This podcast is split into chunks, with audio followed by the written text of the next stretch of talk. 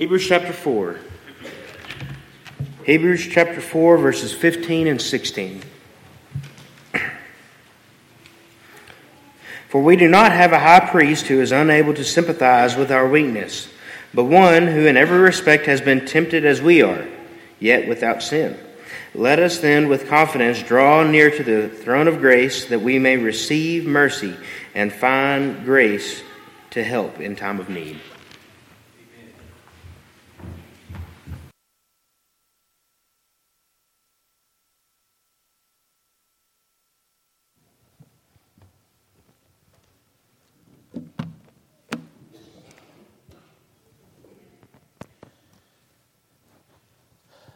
If there's anything on earth that all of us need, it's mercy and grace to help in time of need.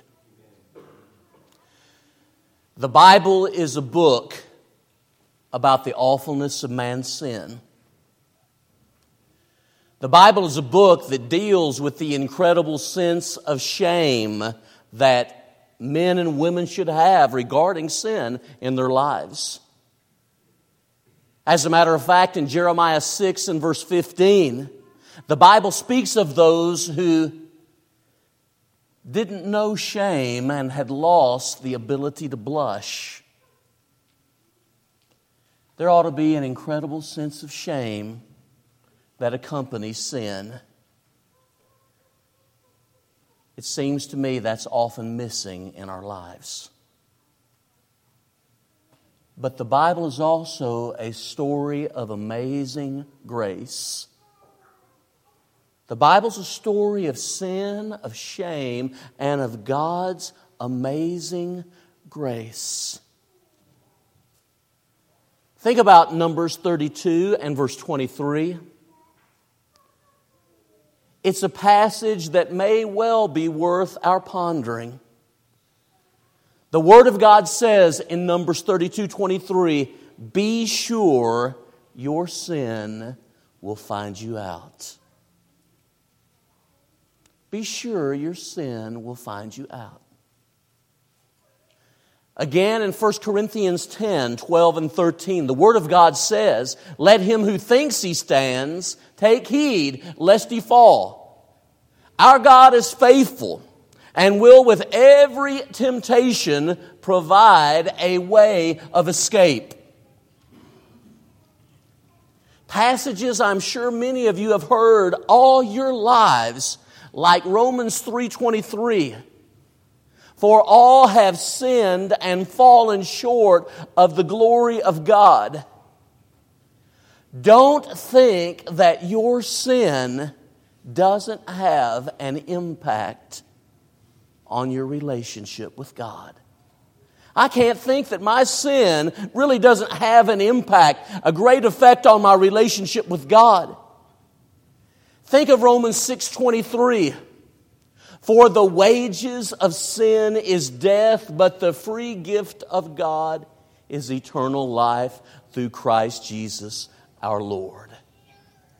The Bible is a story of the awfulness of your sin and mine. The Bible is a story of the incredible sense of shame that you and I ought to feel on the offense we have caused to our Creator, our Redeemer, and the one who keeps us going. And the Bible is a story of God's amazing grace. Look at 1 John 2, verses 1 and 2. 1 John 2, 1 and 2. John, through the Spirit, says, These things I write to you that you sin not. But if any man sins, we have an advocate with God, Jesus Christ the righteous. And he is the propitiation for our sins. And not for ours only, but for the sins of the whole world.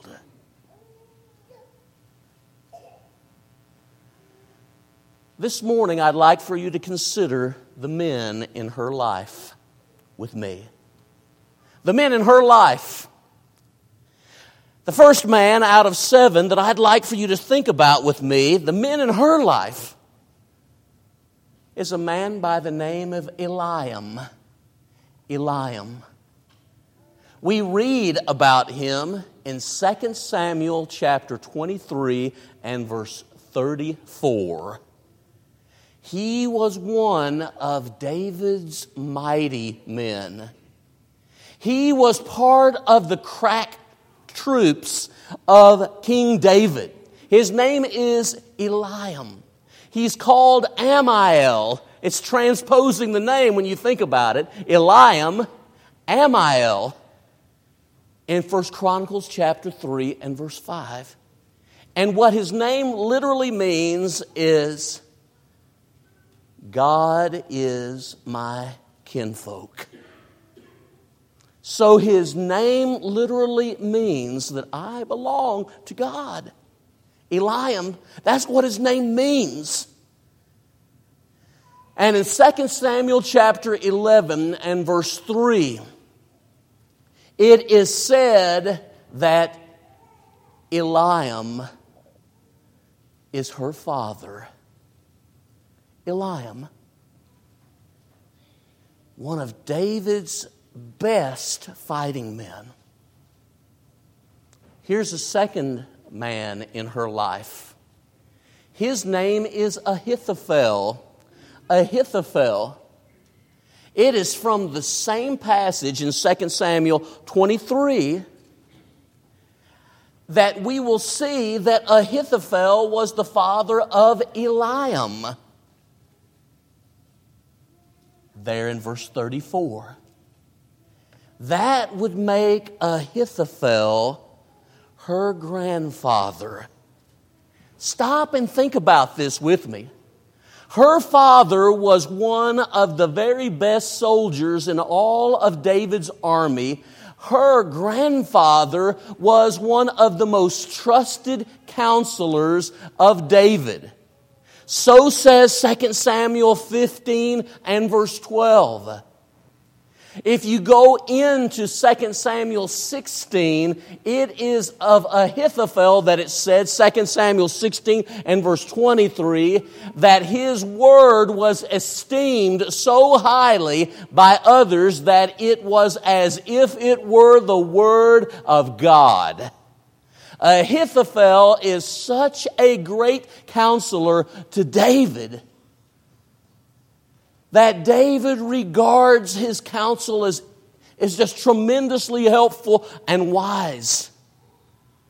But what happens is this Ahithophel sides with David's son, Absalom, when Absalom sought to rebel against his father, David.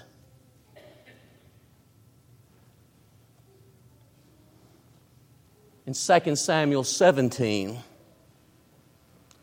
Ahithophel tells Absalom what needs to be done, and he says, Give me 12,000 men.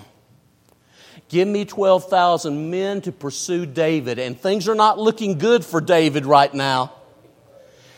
Absalom has the benefit now of Ahithophel's counsel. And Ahithophel's counsel is helping Absalom to be this close to the throne of Israel. And Ahithophel says in 2 Samuel chapter 17, if you give me 12,000 men, I will go out while we've got David cornered and I will kill David and you can be the king. We won't kill anybody else, we'll spare everybody else, but David will die. And it sounds good initially to Absalom. But God, in his providence, caused Absalom to heed the counsel of someone else on that occasion by the name of Hushai. And Hushai says, No, we need to wait. We need to consolidate all of our gains and get everything together. And then, after we get everything together, then we'll pounce on him like a bear would. And Absalom could not only see victory, he could taste it and touch it by the time Hushai was finished.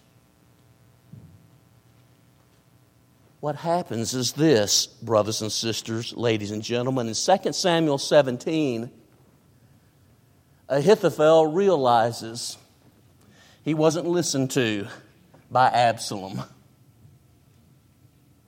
He realizes that now they are being defeated. And at the close of 2 Samuel 17, Ahithophel commits suicide. A man who was once one of David's most trusted advisors and counselors meets his end siding with a rebellious son, Absalom, who didn't have the sense to listen to his worldly wisdom.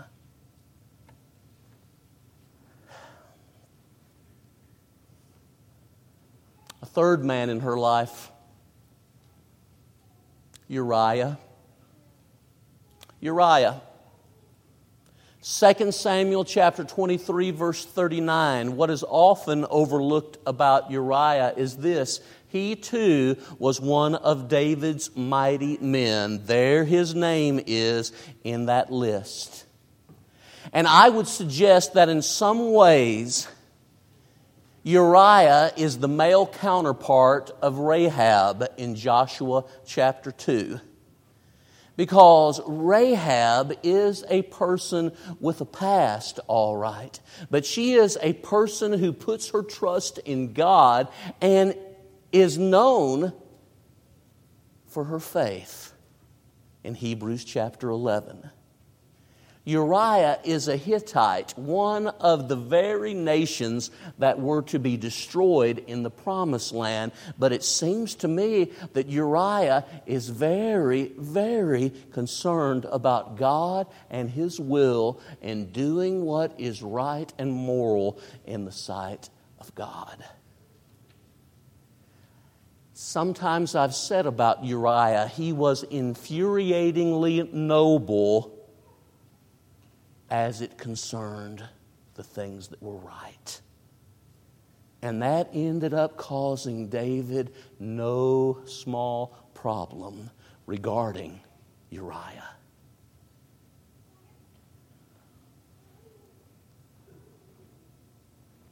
Uriah was her husband.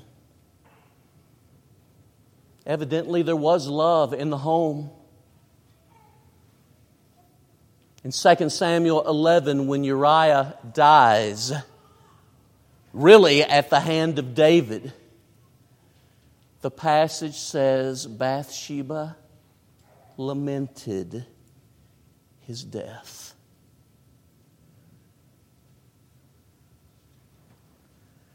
Notice what happens in 2 Samuel 12. 2 Samuel 11, rather. Look at verse 14 and following. In the morning, David wrote a letter to Joab and sent it by the hand of Uriah. In the letter, he wrote, Set Uriah in the forefront of the hardest fighting and then draw back from him. That is as murderous as murderous can be, that he may be struck down and die. And as Joab was besieging the city of Rabbah, he assigned Uriah to the place where he knew there were valiant men. And the men of the city came out and fought with Joab, and some of the servants of David among the people also fell, and Uriah the Hittite died.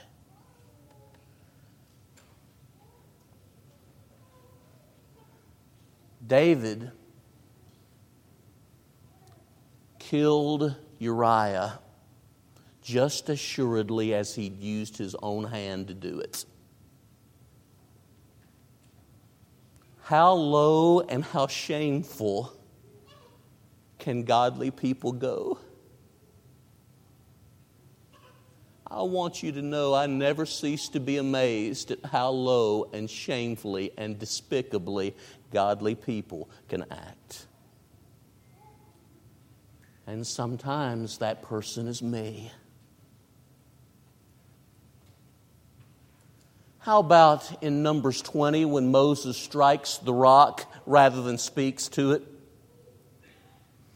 Moses behaved angrily and impatiently and disobediently, and there were consequences to his actions. How about Peter in Matthew chapter 26, verses 69 through 75, when he denies Jesus with cursing with an oath?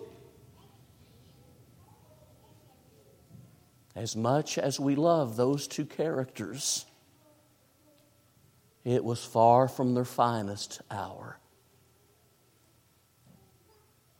Godly people can behave in terribly ungodly ways. How about Saul, Paul? Open your Bibles to 1 Timothy chapter 1. Notice verses 13 through 15. 1 Timothy 1 13 through 15. Paul says that he had been a blasphemer, that he had spoken against God and the things of God, that he had been a persecutor. Not only did he speak, use his words against God and the people of God and the ways of God, but he persecuted the people of God. And notice this he says, I was an insolent opponent. In other words, I was hard headed.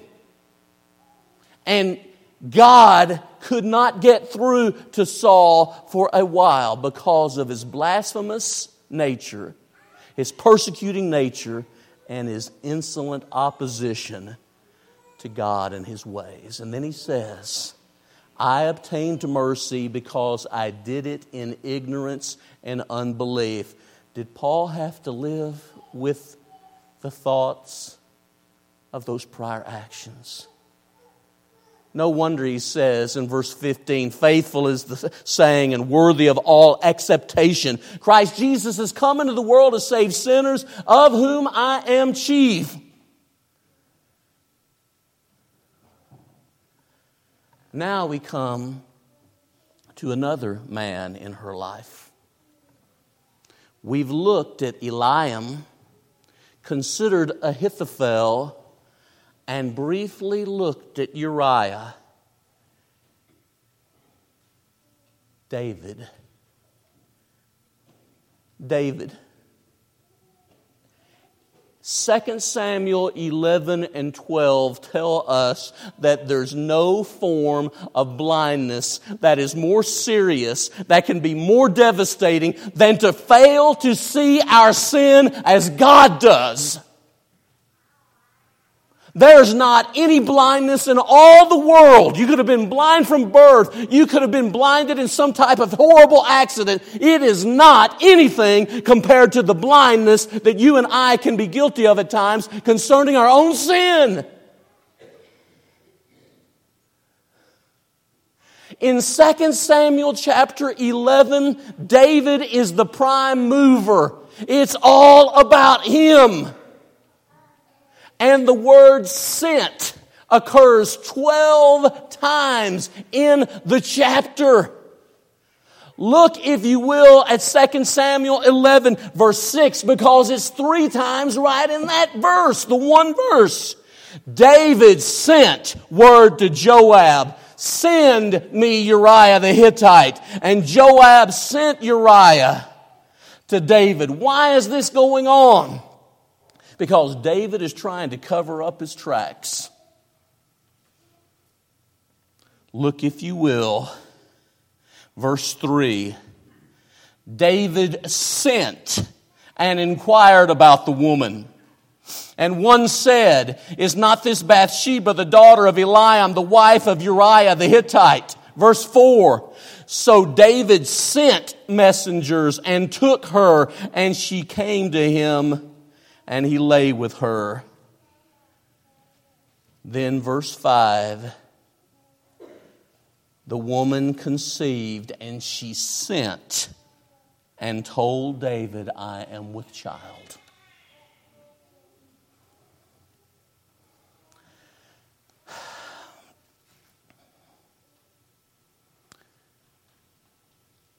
David.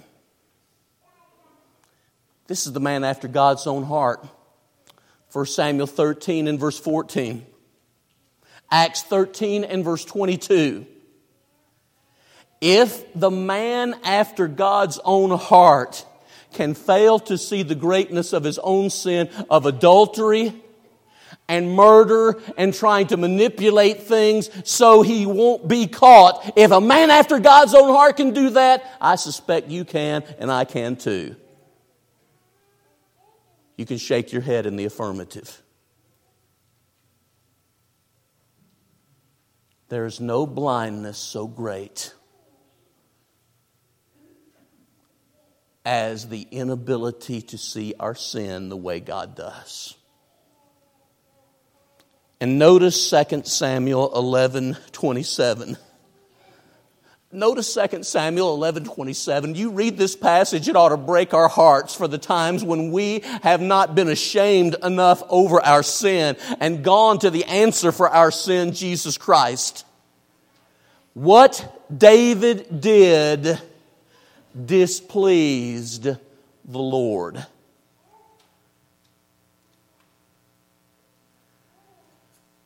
Friends, God may be quiet, but He's not blind. God may be quiet, He may be silent, but He's not blind. He is not blind to sin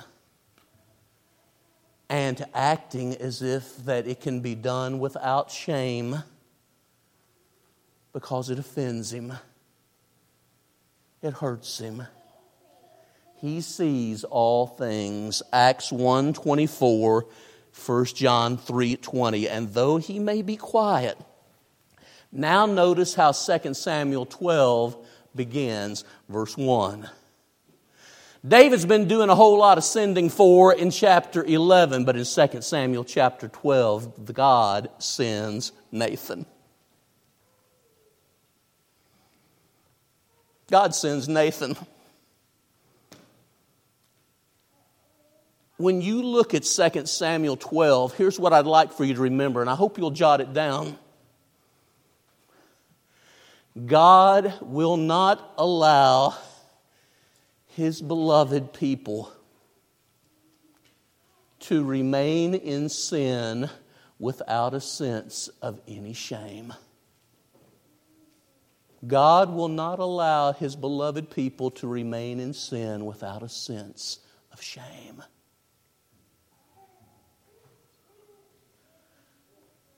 So he sends Nathan to wake up David, to help David see things as they are. And Nathan uses a story about a sheep, and that would have reminded David of his time as a shepherd. And you know how the story goes a guest came by and a rich individual who had so much took from a poor man his ewe lamb that was sort of like the family pet and he served it up for dinner to this guest.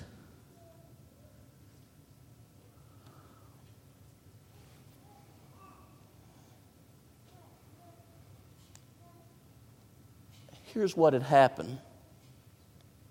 The text says, He sent for Bathsheba and took her.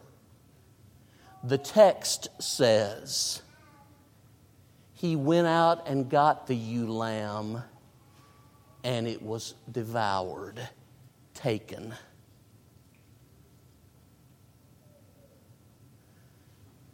And David is irate he gets the idea of this.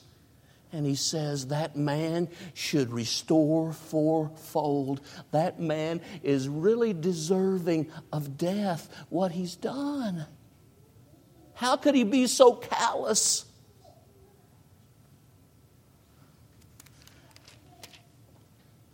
And now notice Verse 5 David's anger was greatly kindled against the man, and he said to Nathan, As the Lord lives, the man who has done this deserves to die, and he shall restore the lamb fourfold because he did this thing and because he had no pity. And then, verse 7 Nathan says to David, You are that man. You're that man. What David could see so clearly, he was blind to in his own life. I want you to know God's grace is not only amazing, it's also smart enough to get us to see ourselves when we don't really want to see ourselves as we are.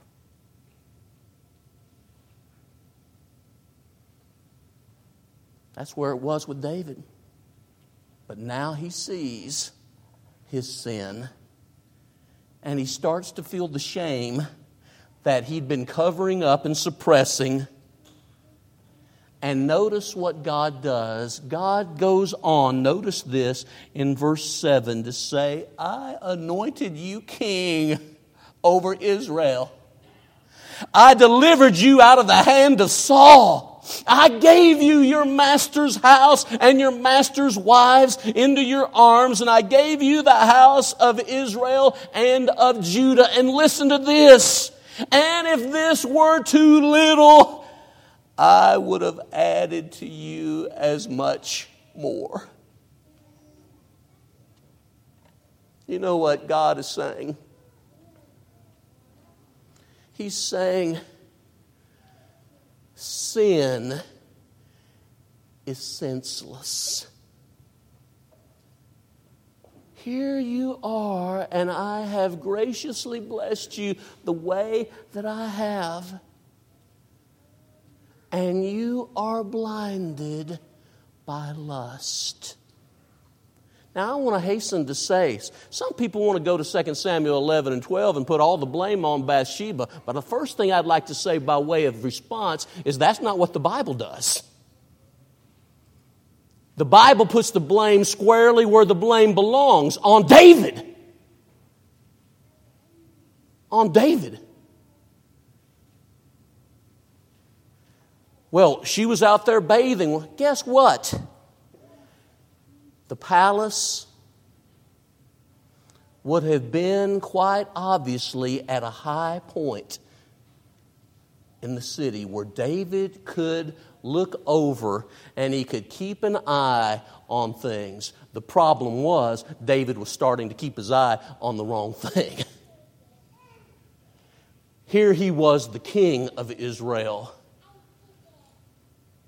and yet he has his eye on one of his own mighty men's wife. How despicable. His most trusted counselor's granddaughter. Guys, you'll think different about lust and lust of the eyes when you stop and think about the fact that every time we are guilty of lust of the eyes in an inappropriate sexual way, that's someone's daughter or granddaughter we're talking about. And for those of us that are fathers or grandparents of daughters or little girls,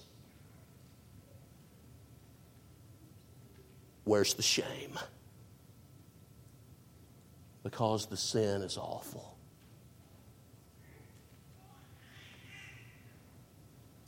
Notice what the passage goes on to do in 2 Samuel 12.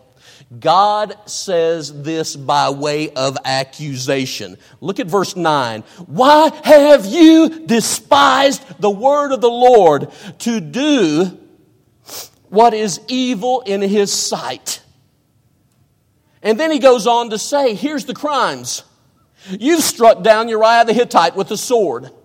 You have taken his wife to be your wife. You have killed him with the sword of the Ammonites.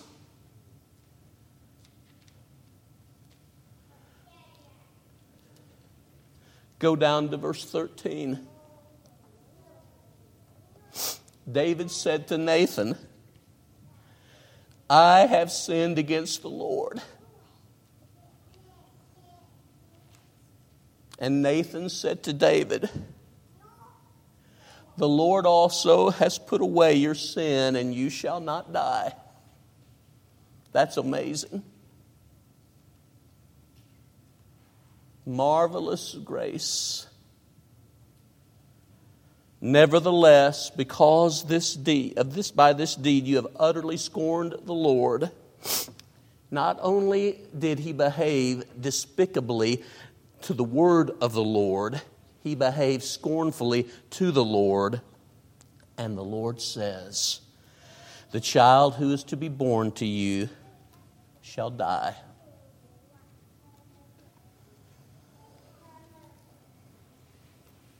The high cost of forgiven sins. We may have to live with the consequences of a sin that's been forgiven. David did. Bathsheba had a little infant boy, and if you're following along, there was Eliam, there was Ahithophel, there was Uriah, there is David. Now there is a little boy born who is unnamed in Scripture. He doesn't even live long enough to be circumcised. He lives seven days. It was normally the eighth day when they would be circumcised showing that they were belonging to God. He's unnamed and uncircumcised. And for about seven days, David prays and David fasts. And some of the very things that had been so absent and missing in action in his life for months before, it seems, are now prevalent. And he's hoping that God may be gracious.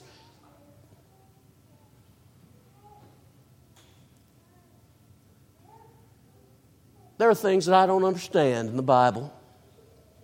Adam, I don't understand why some innocent people, along with Uriah, died on that day in the battle. I don't understand why they had to die too. I don't understand why a little baby died. Not fully. I understand it was a consequence of David's sin. You and I can be so foolish when it comes to failing to see how blind we can be with uh, regard to our own sin.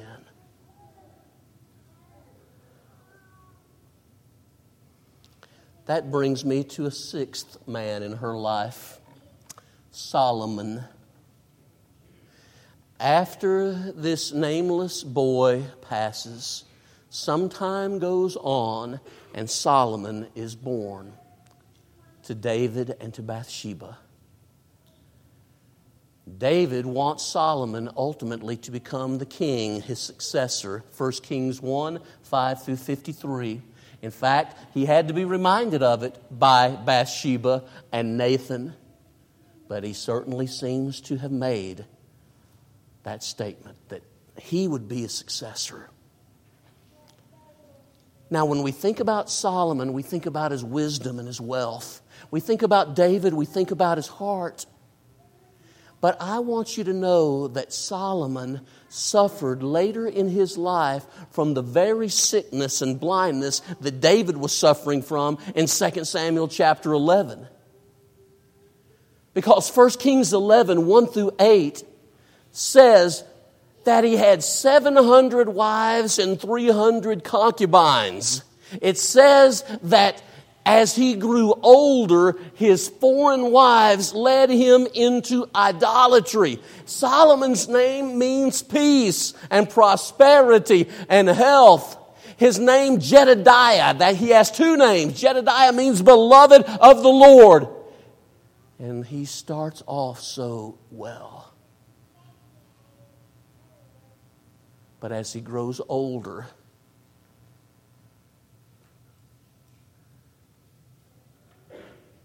he becomes blind and unashamed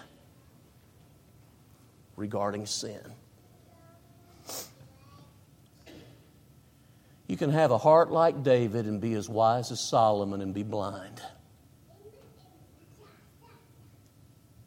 Generally speaking, you can have a heart like David and be as wise as Solomon and be blind. I don't want to be blind. Do you? Turn to Matthew 1 and verse 6, and it's in this passage. We read of the seventh man in her life.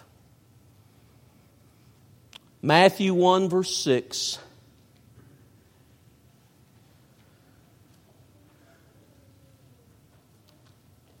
And of David, Solomon came from the wife of Uriah.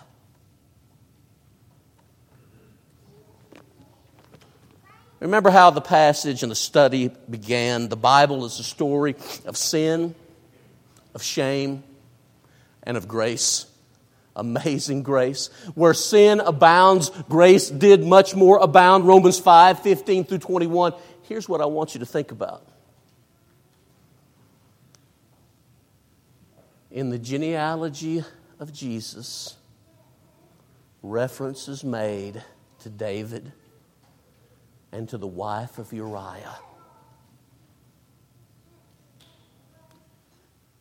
You see, David's greater son is Jesus. You see, David's greater son has far more wisdom than Solomon. David's greater son has far more wealth to share than Solomon. David's greater son has a better and purer heart than David himself. And it is David's greater son that would provide the forgiveness and the removal of our sins that the Bible speaks so loudly about and we say is good news.